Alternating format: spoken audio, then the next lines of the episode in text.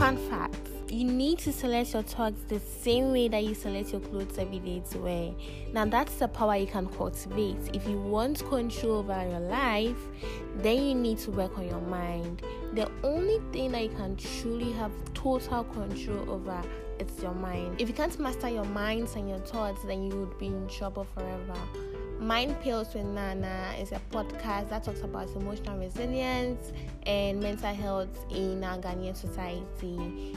Each episode highlights how to deal with life challenges and disappointments that come our way. Episodes are uploaded every Wednesday at 7 p.m. Thank you all so much for joining us on this journey. This is one of the most vulnerable podcasts you would ever know. We are delighted to have you all here. And make sure you come with your little tissues so you can cry if you need to cry. Thank you for having us.